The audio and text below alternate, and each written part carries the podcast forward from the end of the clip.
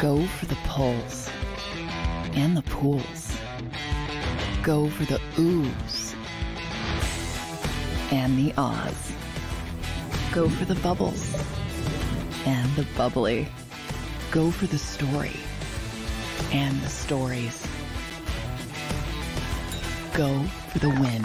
Go to Ocean Casino Resort. Book your trip at theoceanac.com.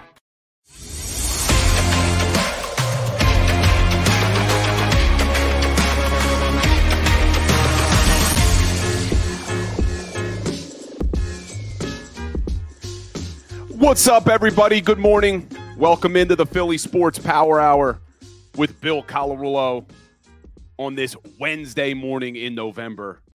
We got a great show scheduled for today. We're going to be joined by Kayla Santiago later today to talk a little bit of Sixers.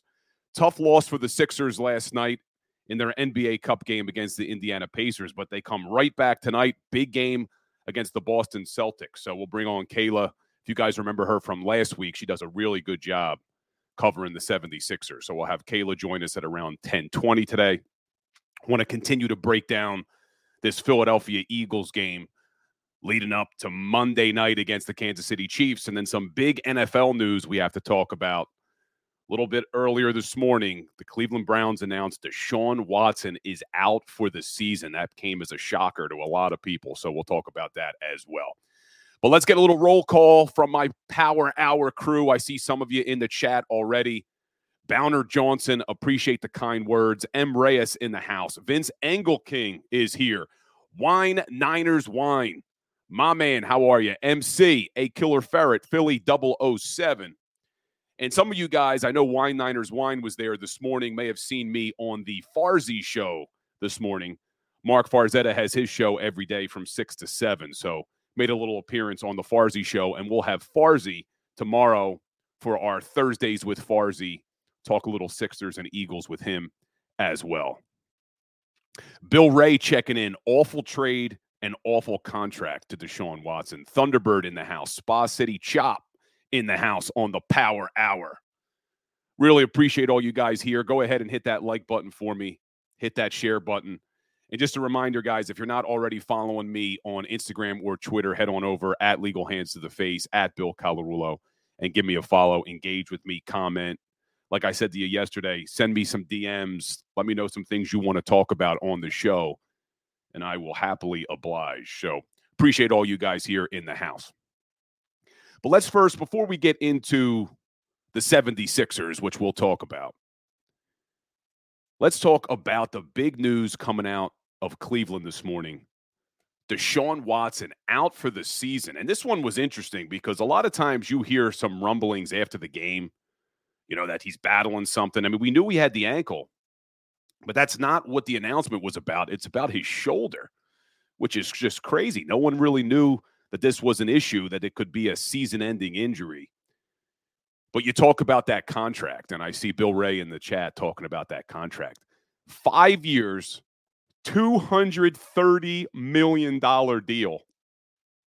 And every single penny of it was guaranteed. Crazy absolutely crazy. But look, Deshaun Watson started the ball a little bit on Sunday, and it looked like the race in the AFC North was going to be a fun one going down the stretch. You have the Baltimore Ravens at seven and three. They just blew that lead. You got the Pittsburgh Steelers at six and three, the Cleveland Browns at six and three, the Bengals, surprisingly, in the basement of the AFC North at five and four. It looked like that was going to be an interesting finish. It still will be. It's just I can't imagine that the Cleveland Browns are going to be in that mix at all. But you know, you take a look around the NFL, and this is why the NFL goes through such crazy measures to try to keep these quarterbacks healthy. Because we've all seen what happens when the starting quarterback goes down and you don't have a solid backup. Nick Foles isn't on every single team in the NFL or has the ability to step in like he did in 2017. There's not a lot of good quarterbacks in the NFL that are even starters, let alone backups. So the NFL takes all these measures to try to keep these guys healthy because the product on the field sucks when you don't have a good quarterback. And we talked a little bit about it yesterday about how I don't care how good of a coach you are, it's almost impossible to have sustained success in the NFL without a good quarterback. And you look at all of the quarterbacks who have been hurt this season already.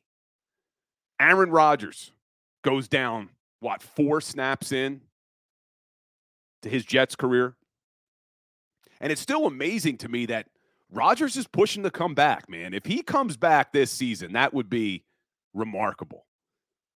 And it's a shame that Zach Wilson is just so bad, in my opinion, because they not may not be in playoff contention, which would make it pointless for Aaron Rodgers to come back. So that's the only reason I'm kind of rooting for the Jets. I just want to see can he come back?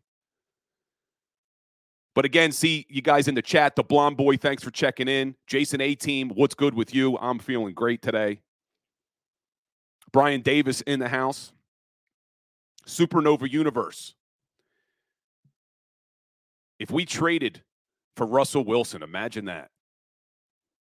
Yeah, obviously the reports came out that the Eagles were interested in making that trade for Russell Wilson.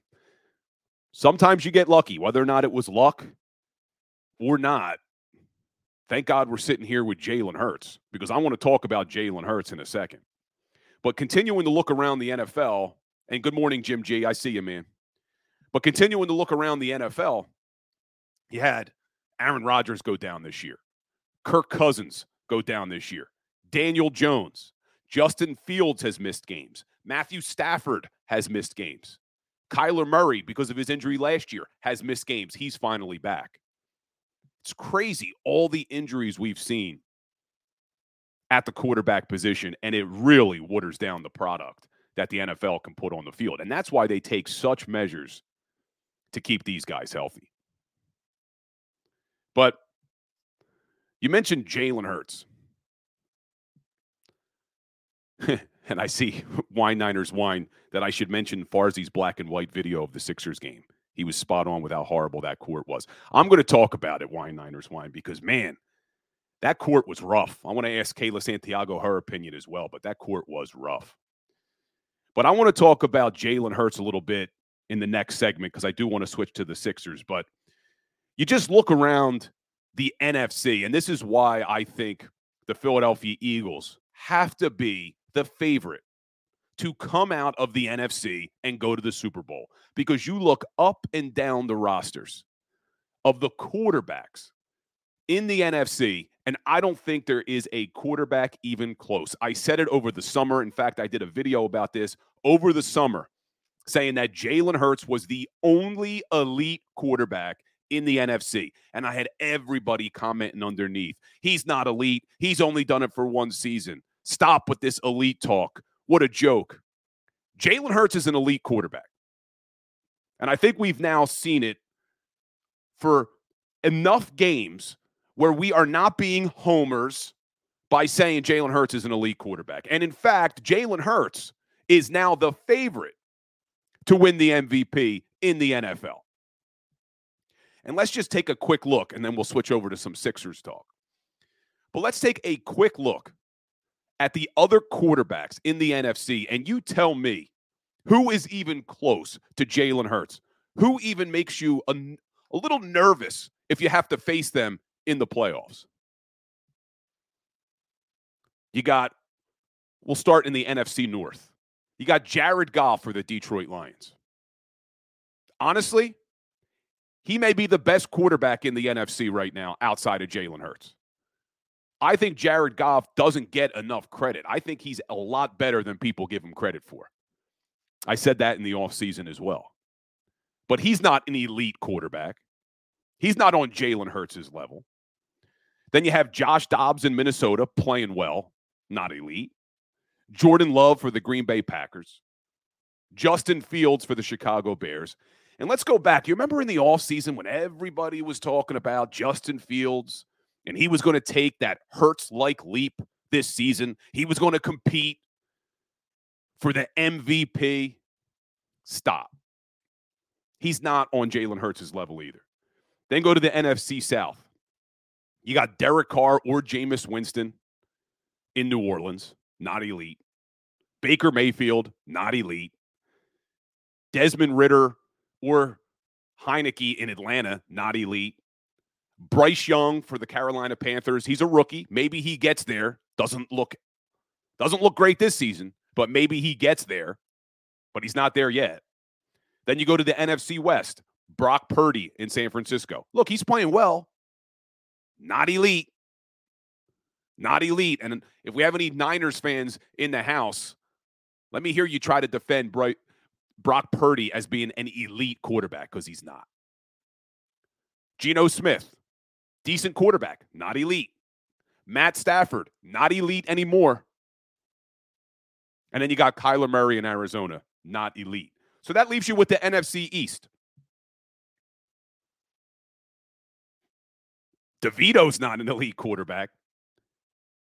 Even Daniel Jones, when he was healthy, not an elite quarterback. You got Sam Howell in Washington. Hey, Sam Howell surprised me this season. He surprised me a lot this season. I got Bowner Johnson saying Sam Howell looks better than Hurts when he's playing against the Eagles D. Hey, Sam Howell's done that against a lot of defenses this season.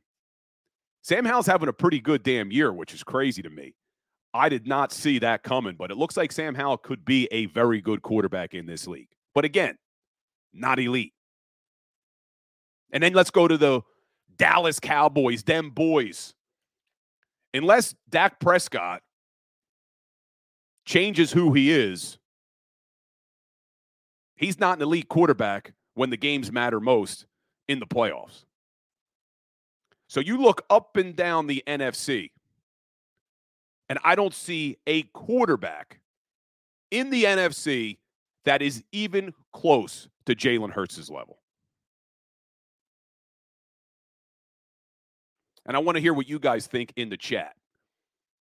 Is there any quarterback in the NFC that has you concerned that they could come in here? Let's assume the Philadelphia Eagles get the number one seed. I know there's a lot of work to do there, and we can talk about that more next segment. I know there's a lot to do there, but let's assume the Eagles get the number one seed again. And any one of these NFC teams needs to come into Lincoln Financial Field in January. Do any of these quarterbacks scare you? Do any of these quarterbacks lead you to believe that they're on Jalen Hurts' level? I see Andrew Dirk not scared of any NFC quarterback. Me either, man. Me either. Bill Ray, I think Kyler Murray can be elite. I'm not seeing it. I'm not seeing it. Look, I know he has the athletic ability. I don't think he has that other factor. I don't think he has that leadership factor, that drive. Look, any quarterback that needs it put into his contract to study film for a certain amount of time per week, in my opinion, will never be elite. You hear stories about Jalen Hurts and some of these other elite quarterbacks getting to the team facilities so early that they're there before the coaching staff. Kyler Murray, they had to put in his contract that he would do enough film study leading up to game day. To me, that's not an elite quarterback. Eagles fan, Hal is better than Purdy. I don't disagree. Look, Purdy runs a good system in San Francisco. Purdy is a lot better than I thought he would be. I don't think he is an elite quarterback. I think he can win games. I think he can win football games. We've seen it. That's not a hot take. He has won football games, but he doesn't scare me. If it came down to Brock Purdy having to win that game for the 49ers, I'll put my money on the Eagles. The real RMP makes a good point. The only team that worries me in the NFL is which Eagles team is going to show up. The only thing I would say to that real MP is this Eagles team keeps winning games, brother. I know we keep talking about they need to improve this area, they need to improve that area. They keep winning football games at an insane rate. And I'll give you guys when we talk in the next segment and we start to preview this, I want to give you some stats, not only from Jalen Hurts, but Nick Sirianni and some of the things that they have done over the last two years. The company they're in is pretty impressive. Jason A team, seen Kyler Murray at times be elite. He's just not consistent. And that's because he relies on his athletic ability as a quarterback. He's not studying film. He's not reading defenses as well as these elite quarterbacks do it because he just doesn't put in the time. Like I said, you have to put that in his contract. You're not an elite quarterback. I see Philly below seven saying Josh Dobbs scares me more than Geno Smith and Jared Goff. You're not wrong. Look, the small sample size we've seen of Josh Dobbs, and it's hard because he's on a different team every every few games. It's like this guy keeps bouncing off teams. He's with the Titans, he's with the Cardinals, he's with the Vikings. But he's got talent. He has talent, but we'll see can he sustain that level of play. Bowner Johnson looks like he agrees with me that Goff is the closest of the top NFC quarterbacks. That's my opinion. Shakur M. Bill, Jalen is definitely trending up into elite status. You know, I don't think you could even say he's trending there anymore. This guy has done it now, winning 25 out of 27 regular season games, guys. I mean, what else do we need to see? Yes, we need to see Super Bowls. I agree. You got to win Super Bowls. But what else do we need to see from Jalen Hurts before we could say, yeah, this guy is an elite quarterback? This is now two seasons in a row. We've seen him in the MVP conversation. And he's now the favorite. We talked about the odds yesterday. Yesterday, he was behind Patrick Mahomes. Woke up this morning, they adjusted the odds. Jalen Hurts is now the favorite to win the MVP in the NFL. And you know, if he would have stayed healthy last year, he probably would have won it last year. What else we got in the chat from you guys?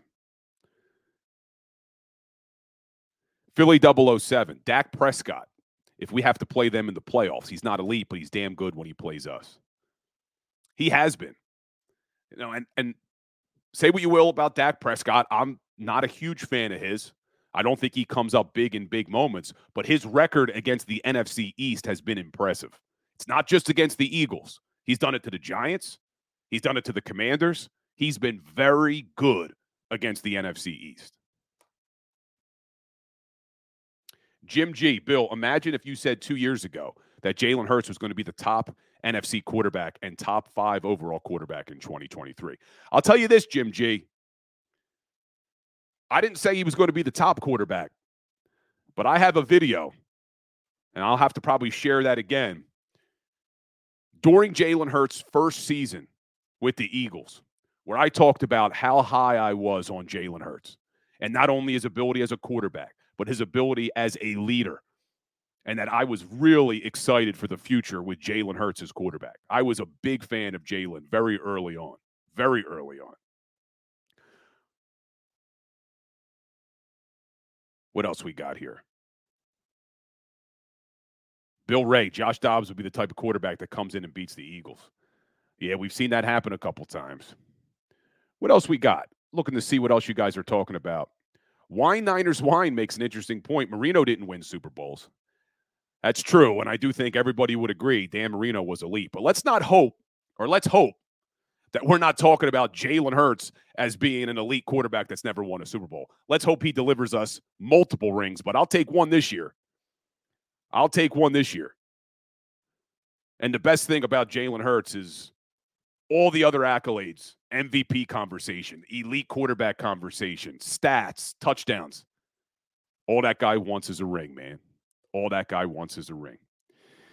But we're going to switch gears. We're going to talk a little bit about the 76ers who dropped their NBA Cup game last night. We're going to take a quick break. And when we come back, we will be joined by Kayla Santiago to talk a little bit about our Philadelphia 76ers. Stay tuned, guys.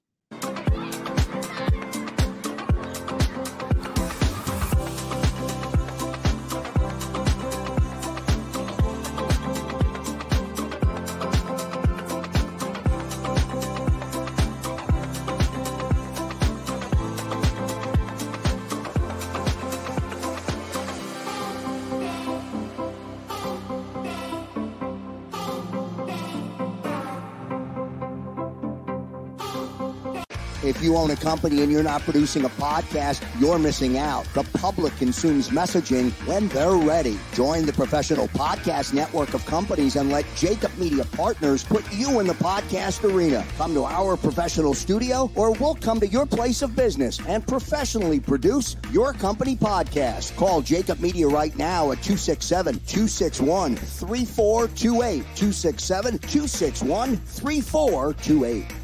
My name is Dr. Bruce Grossinger, and I'm the medical director of Philadelphia PRP and Stem Cell Institute. I'm reaching out to those who suffer from spine and joint pain. We use treatment methods that require no surgery, no scalpel, no drugs. Running, walking, or whatever your desires are. Dr. Grossinger is where you need to come. You can benefit from the same PRP and stem cell treatment as Wilbert Montgomery. Call us now at 610 222 5675. We're here to show you a better way to spend your state income taxes and get the money to where it's needed to most to the thousands of qualified kids. What we like about BLOCS is they really know where the need is. This program ensures that their dollars come 100% into these kids for their tuition assistance. If you are able, BLOCS makes the EITC piece go very quickly and very smoothly. Turn your PA state tax liability into need based scholarships and receive a 90% tax credit. Underdog Fantasy has a way for you to play alongside your favorite football team all season long with their fantasy pick'em game. You pick between two to five players, select whether they'll go higher or lower on one of their stats, then do what you usually do on a Sunday watch the games. You can win up to 20 times your money in a single game by going five for five. It's a fantasy game, and the sports betting show wants you to get involved. Go to UnderdogFantasy.com. When you sign up, use the promo code WIN, and Underdog will double your first deposit up to $100. That's UnderdogFantasy.com. Use the promo code WIN.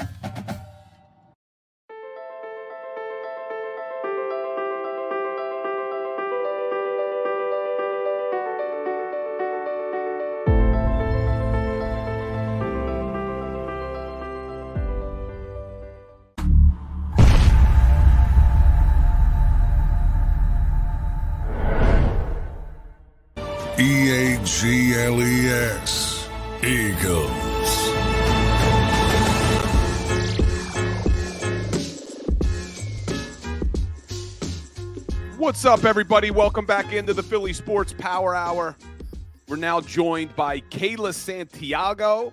You guys may rec- recognize Kayla. She does the game day shows here on the JAKIB Sports Network with me for the Philadelphia Eagles. But we had her on last week. She really knows her 76ers, and I wanted to bring her on to talk a little bit of Sixers today. What's up, Kayla? How you doing? I'm good. Uh, not happy that the Sixers lost last night, but you know, I figured a L was coming in there somewhat because they've been on a really good roll so far with the current team that they have. Yeah, would they win eight straight games? So we knew a loss was probably coming. It's unfortunate it happened in the NBA Cup game, which we'll talk about in a second. But before we get into the team, before we get into that game last night, I need your opinion about that court last night. What'd you think of that court? It's awful in my opinion. I can't stand it. First off, it's not really even the Sixers colors because they didn't wear navy blue until this year in their new city unis, and I think that's why they did it. I don't like looking at it. I'm not a huge fan of the in season tournament either.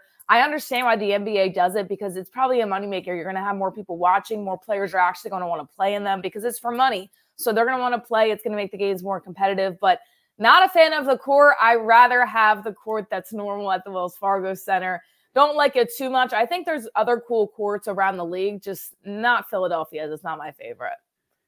It was tough to watch it on the TV. I mean, I got a huge TV too. I, I need my big screen, and I'm watching it. It was it hurt my eyes. It really did. And I said to my fiance, I'm like, you know, they had to test this out. Like, who tested this this out on a TV screen and thought, yeah, that looks good?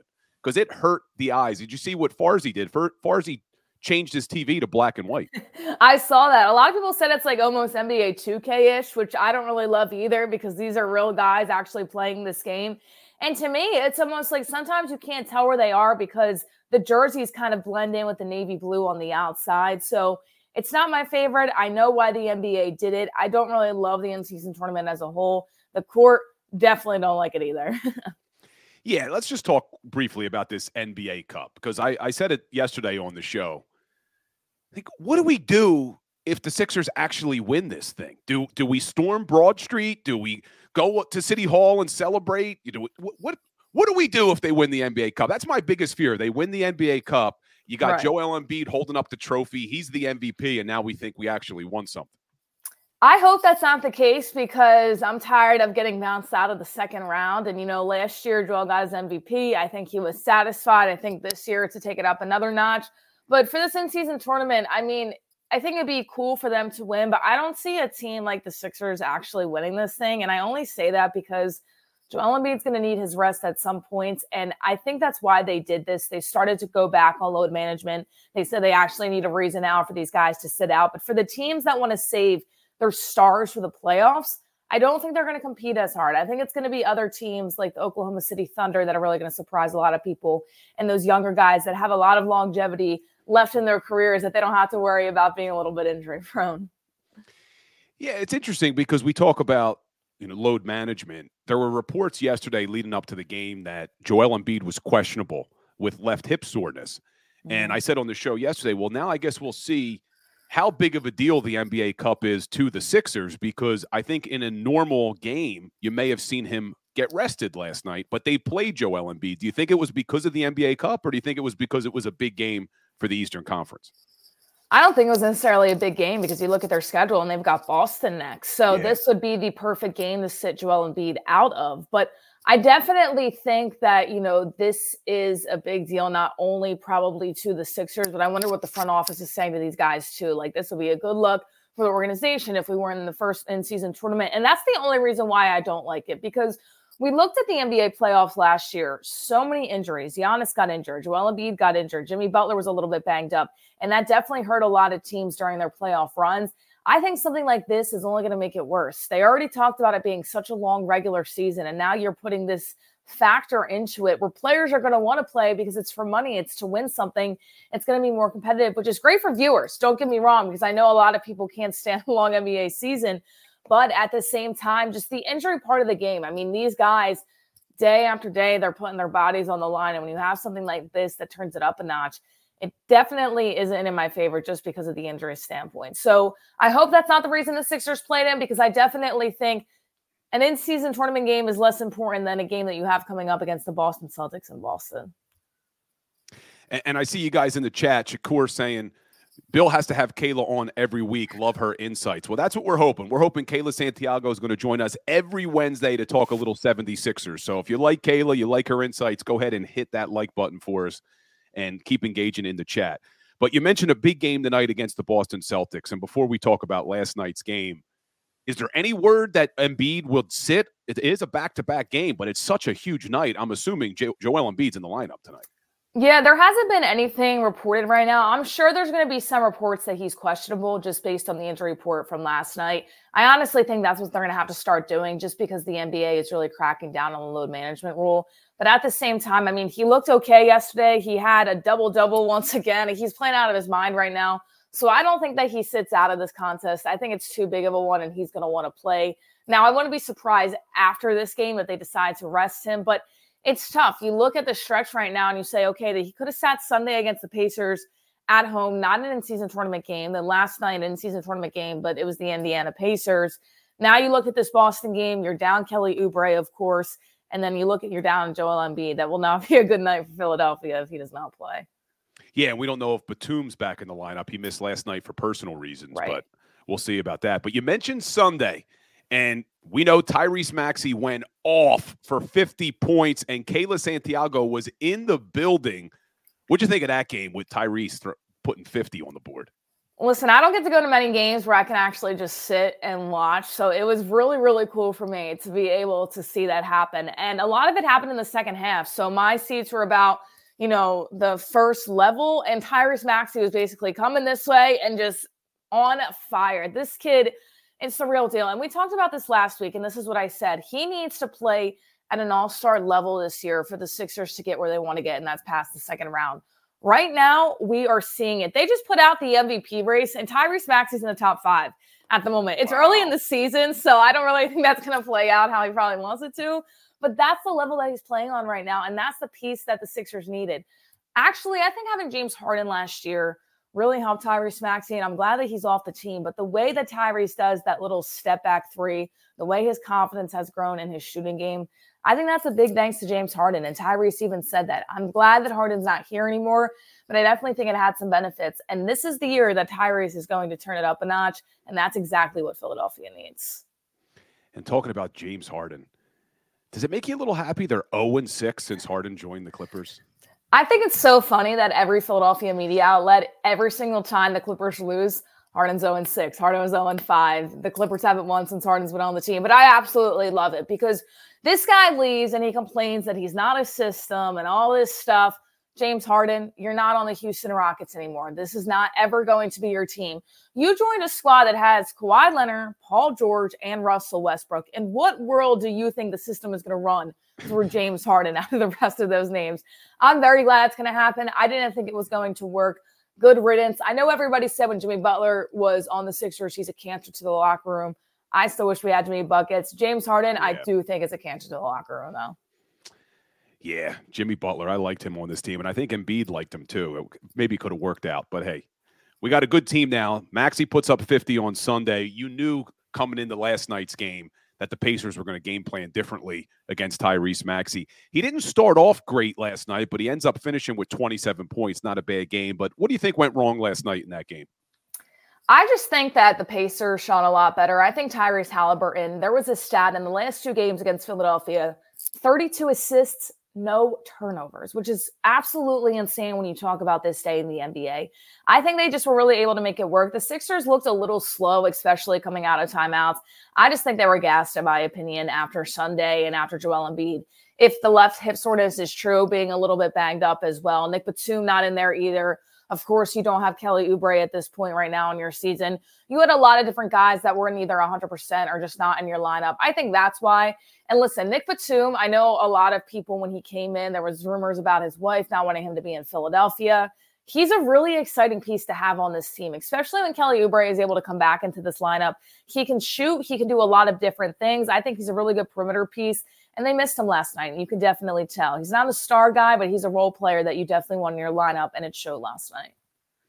Well, switching gears for one second because I'm looking at the chat and I see Bowner Johnson saying he gave up when the Sixers lost Jimmy Butler, and if they kept Jimmy Butler, they would have a championship at this point. What's Kayla Santiago's opinion? We'll never know.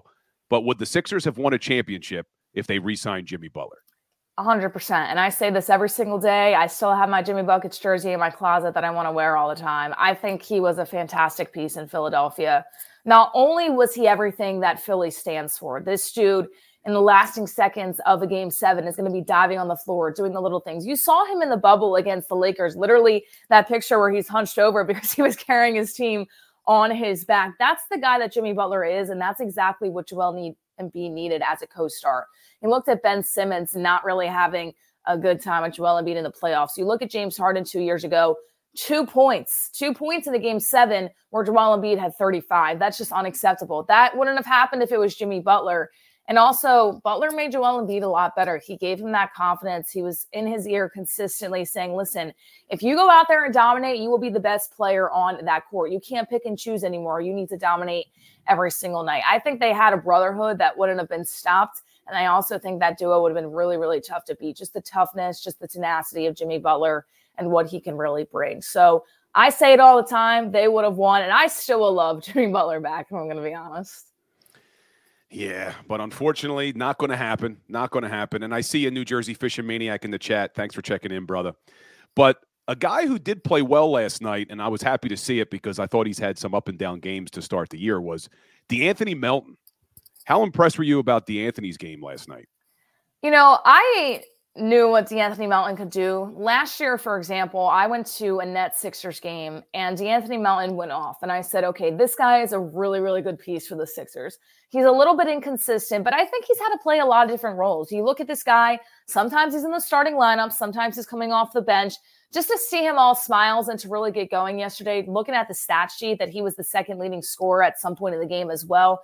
I was really happy for De'Anthony Melton. I think that he's a good role player. And once again, you know, thoughts and prayers to Kelly Oubre right now. But when he comes back and you have a guy like De'Anthony Melton that's starting to get hot, even if he's coming off the bench, that's a huge bench piece right there. You got Pat Bev and De'Anthony Melton coming off your bench to kind of mix around with your other starters.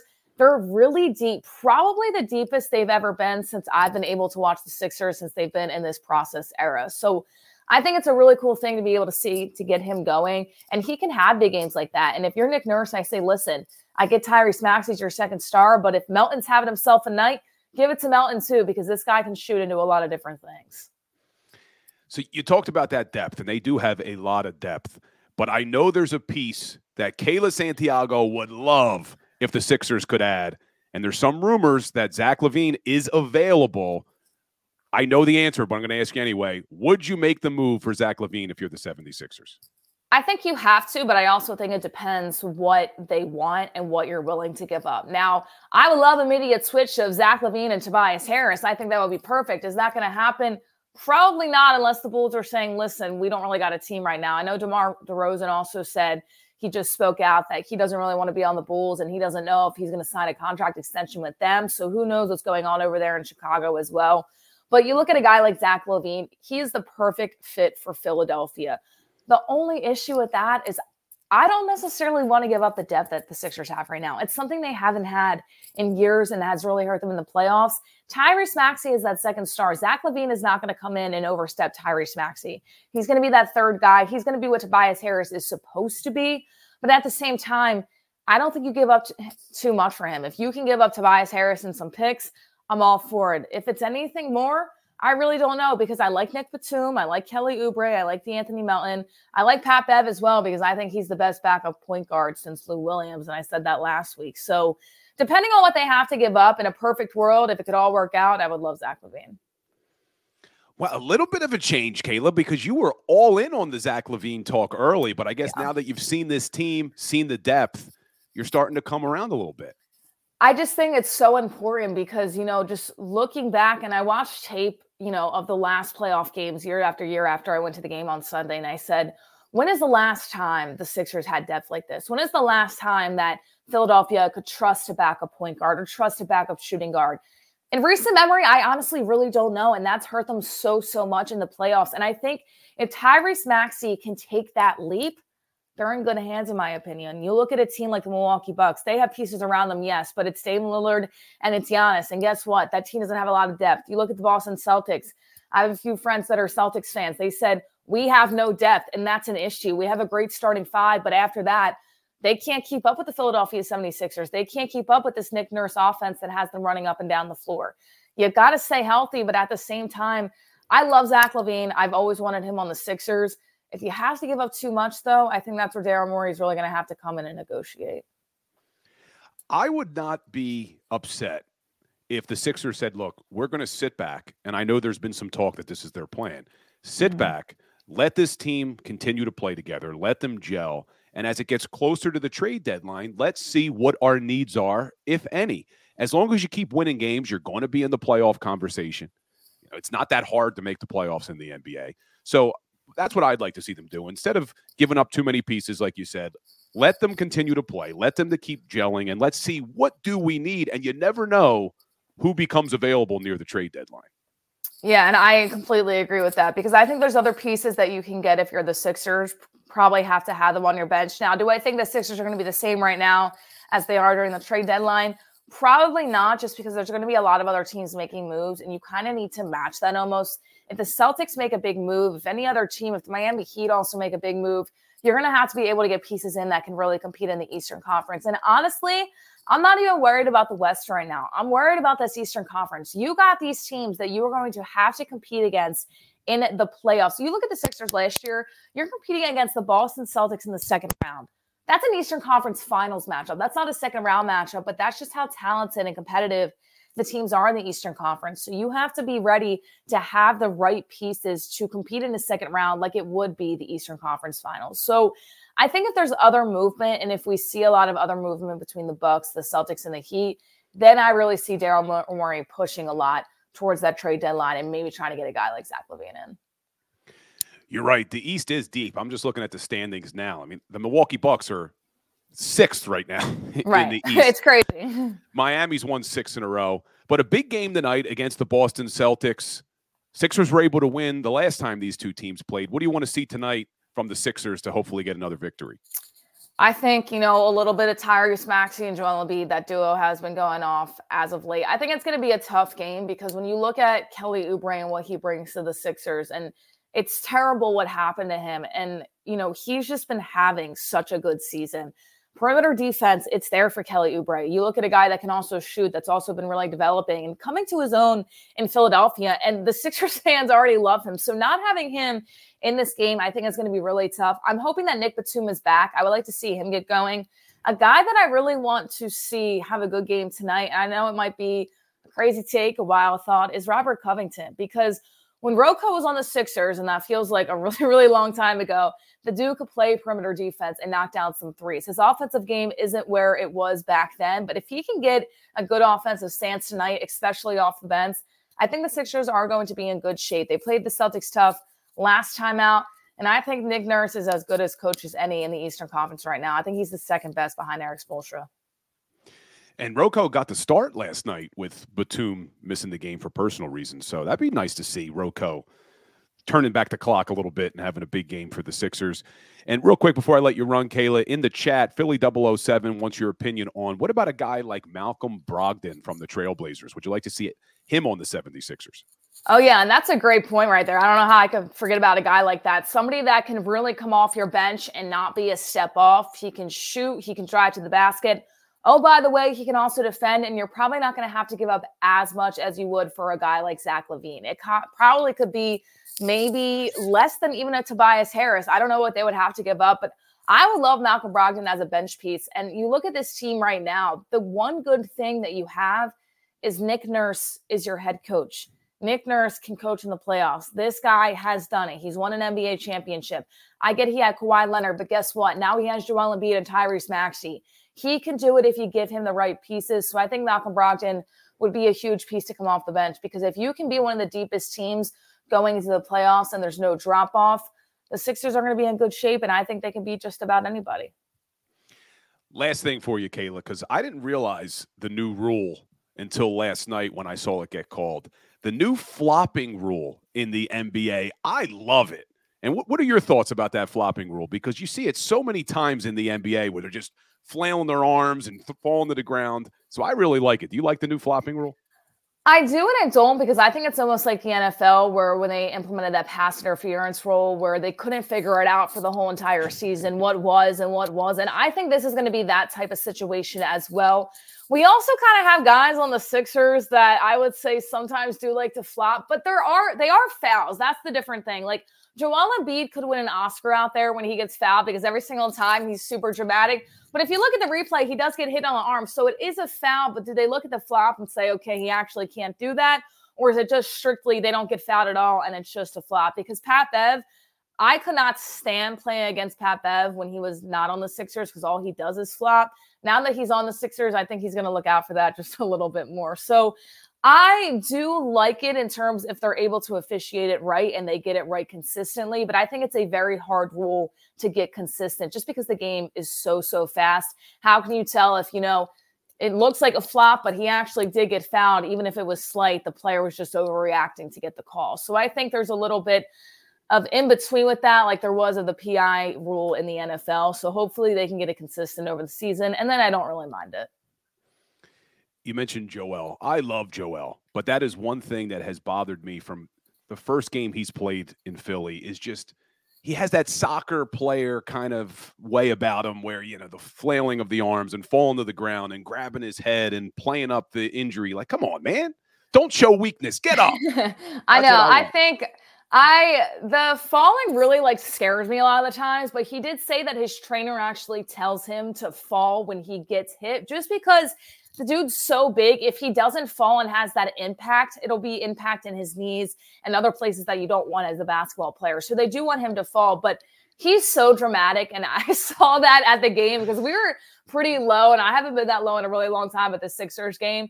I was like, this dude could win an Oscar right now. It's a foul, but this dude's really playing it all very, very well. But hey, it's Joel Embiid. He's dramatic in all the best ways possible. He's one of my favorite players to ever play the game of basketball. So you look at this guy and you say, hey, if that's the one thing we don't like about him, and he's a double double every time he goes out on the court and he wants to lead us to an NBA championship, I'm okay with that, I guess. yeah, emphasis on leading us to an NBA championship. That would be Mhm. that would be awesome. Well, Kayla, I appreciate your time, guys. Like we said, we're going to try to bring Kayla on every Wednesday to talk a little Sixers. So if you like Kayla's insights, go ahead hit that like button. Kayla, I will see you on Monday night down at Atlantic City for the Eagles pregame. Yeah, I'm excited. I miss you guys. It feels like an eternity we haven't uh, done Eagles for a pregame, halftime, or postgame. So I'm ready to be back at it. Yeah, and we got a big one on Monday. So appreciate it, Kayla. Have a great week. Thank you so much. You too. Love when Kayla joins the show, guys. Yeah, we're going to try to keep bringing her on every week because, as you could tell, she really knows her Sixers. Love her insights. We're going to take a quick break, and when we get back, we'll focus on a little bit more about the Philadelphia Eagles and this Kansas City Chiefs. So stay tuned. We'll be right back. Go to get your game on. Go for the beers. Go for the cheers. Go for the hit and the hits. Go for the stakes and the stakes. Go to get your parlay on. Go to get your party on. Go for the scene. Go for the screens. Go for the gallery. Go for the win. Go to Ocean. Visit theoceanac.com to plan your visit. At Pond Lehocky, we've recovered billions of dollars for our clients, and we're confident we can do the same for you. With over 250 years of combined courtroom experience, we've helped over 100,000 injured clients obtain some of the largest settlements in Pennsylvania. One conversation is all it takes to help you and your family get back on track. If you've been injured in an accident, give Pond Lehocky a call.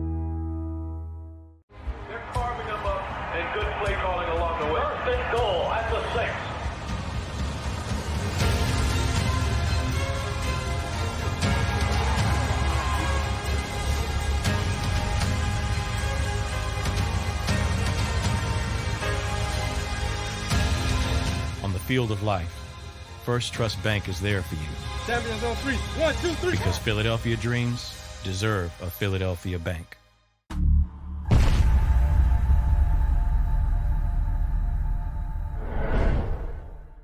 We're here to show you a better way to spend your state income taxes and get the money to where it's needed to most to the thousands of qualified kids. What we like about BLOCS is they really know where the need is. This program ensures that their dollars come 100% into these kids for their tuition assistance. If you are able, BLOCS makes the EITC piece go very quickly and very smoothly. Turn your PA state tax liability into need based scholarships and receive a 90% tax credit. Underdog Fantasy has a way for you to play alongside your favorite football team all season long with their fantasy pick'em game.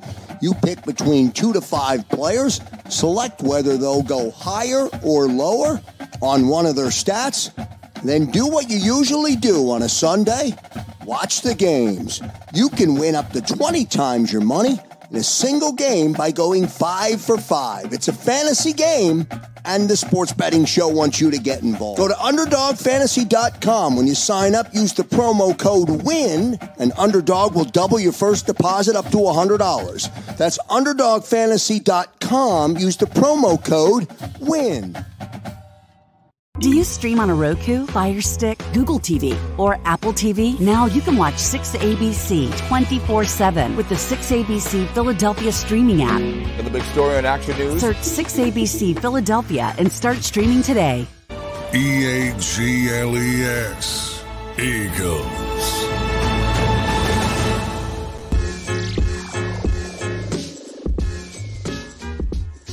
What's up, everybody? Welcome back into the Philly Sports Power Hour. Appreciate all you guys here. I see you in the chat. I love the engagement. Love it. Keep it coming. Just finished our segment with Kayla Santiago. Really love talking Sixers with her. She knows her stuff, but a big game for the Sixers tonight against the Boston Celtics. Let's hope they can get back into the winning column. Don't want to start a losing streak after going eight wins in a row. So, big game tonight. We'll have to tune in for that. I know we got some Flyers fans in the chat. We got a Flyers game tonight in Carolina. So maybe we'll talk a little bit about that tomorrow. And tomorrow we'll be joined by Mark Farzetta, like we are usually every Thursday. Had to switch it up last week, but Farzy will be joining us tomorrow. We'll talk some Sixers and some Eagles. But let's switch gears away from the Sixers and talk about our Philadelphia Eagles. Some news they activated the 21 day practice window for safety Justin Evans. So, Justin Evans, if you remember, was actually our starter at safety to start the season, along with Reed Blankenship. He went out, went on IR. Since then, they've brought in Kevin Byard. So, curious to see how they use Justin Evans when he does come back from injury, if he gets any playing time on that field. He didn't play bad. He didn't play badly when he had opportunities, but you know, we'll see. His issue his entire career has just been he can't stay healthy. He was drafted in the Tampa Bay Bucs organization, had a pretty good, promising rookie year, but couldn't stay healthy. Couldn't stay healthy. So we'll see what he does. It'll be interesting this week to see what the Eagles do at safety and if they line up Kevin Byard across from Travis Kelce. I heard something interesting yesterday that when the Philadelphia Eagles made the trade for Kevin Byard, Travis Kelce told his brother Jason on the New Heights podcast that he guards him better than anybody. So we'll see. Was that just uh, some really, really detailed chess maneuvers by Travis Kelce because he wants Kevin Byard to guard him on Monday night? I don't know, but he did say that. So we'll see if Byard is on top of Kelce in this game. But I think we talked about it yesterday. You got to put more than one guy on Travis Kelce on Monday night. But we were talking a little bit about Jalen Hurts before we brought Kayla on. And I was saying that I think he is, in fact, elite already. Shakir in the chat said, you know, he's trending there. I think he is already there. And just listen to some of these stats. I just did a video on my Instagram at Legal Hands to the Face. And the, basically, the video was three things that Jalen Hurts has already done in his career that Patrick Mahomes has never done. And trust me, Patrick Mahomes is great. Don't get me wrong. That's not what the video was meant to show. It was just trying to put into perspective how good Jalen Hurts has been over the last two seasons. And just look at some of the names that are in his company. Jalen Hurts is one of only seven quarterbacks to lead his team to back to back eight and one starts. Patrick Mahomes has never led the Chiefs to back to back eight and one starts, but Jalen Hurts has done it. And you look at the names of the other six quarterbacks who have been able to do that in their careers Peyton Manning, John Elway, Troy Aikman, Jim Kelly, Roger Staubach, and Bert Jones. And now Jalen Hurts. Let's look at another one. You've heard me mention it a few times. Jalen Hurts has won 25 out of his last 27 regular season starts. There are only five quarterbacks, and one of them is named Jalen Hurts, to ever win 25 out of 27 regular season games. The other four Tom Brady, Peyton Manning, Jim McMahon, and Joe Montana. And now Jalen Hurts. And there's another one.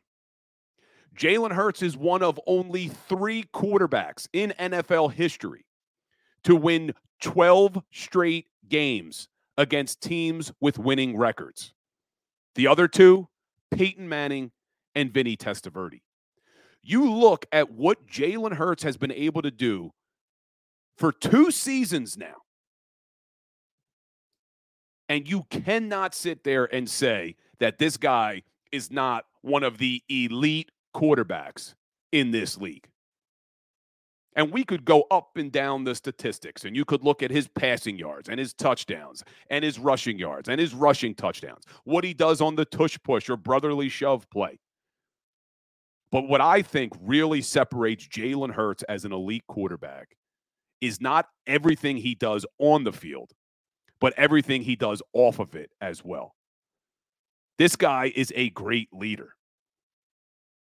And I can't remember if it was on this show or my Legal Hands to the Face show where we were talking about Tom Brady. And that what made Tom Brady the GOAT wasn't just what he did on the field, but the leader he was off of it. and how he demanded excellence from the players around him. And Jalen Hurts does the same thing, a little bit differently. A little bit differently. In fact, I did a video in the offseason. Ndamukong Suh was interviewed and asked about the similarities between Jalen and Tom Brady. And he talked about their leadership. And he talked about how they both did it in a different way. Brady was a lot more vocal. Jalen is a lot more lead by example. But they both get the same result, and that is the best from their teammates around them. So Jalen Hurts is an elite quarterback. And I can't wait for the day that he's holding up that Lombardi trophy. Because he will, he will win this team a Super Bowl in his career. Because he's that damn good. Man, love Jalen Hurts. But I see you guys in the chat. Appreciate all you being here. New Jersey Fishing Maniac. Hurts is the man of the future here in Philly, barring an injury. I think he's the man of the current and the future. Dank Kelly Green Burrito. Jalen works hard because if he's not working hard, then he can't truly set the standard. Yeah. He leads by example. So, love Jalen Hurts. Definitely consider him as an elite quarterback. No doubt about it. But let's take a quick look, like we end every show, on today in sports history. And like I've told you, it's not always easy to find stuff that happened today in sports history. But on November 15th, 1946, Ted Williams won the American League MVP. And Ted Williams one of the greatest baseball players to ever play the game, nicknamed the Kid. Highest batting average of any player in the live ball era. Highest base percentage, on base percentage of all time. Played till he was 42 years old, inducted into the Hall of Fame in 1966. 19 time All Star two time recipient of the American League Most Valuable Player, six time American League batting champion, two time Triple Crown winner. One of the best to ever do it. But on this day in 1946, he won the American League MVP. But guys, I appreciate you all. Big game tonight for our 76ers going up against the Boston Celtics. Let's hope they can get back on the winning train. Go ahead and hit that like button for me. Really do appreciate it. We'll be back here tomorrow at 10 o'clock. We'll talk some Sixers. We'll be joined by Mark Farzetta to talk a little Sixers, a little Eagles, and we will continue to preview the Philadelphia Eagles Kansas City Chiefs matchup on Monday night because it is a big one for both teams and really going to hopefully put this team in the right direction to solidify that number one seed. So hit that like button. Head on over when we finish the show to Instagram and Twitter. Give me a follow at Legal Hands to the Face at Bill Colarulo. And we'll be back here tomorrow, 10 o'clock. As always, guys, go birds. Go for the pulls and the pools. Go for the oohs and the ahs. Go for the bubbles and the bubbly go for the story and the stories. Go for the win. Go to Ocean Casino Resort. Book your trip at theoceanac.com.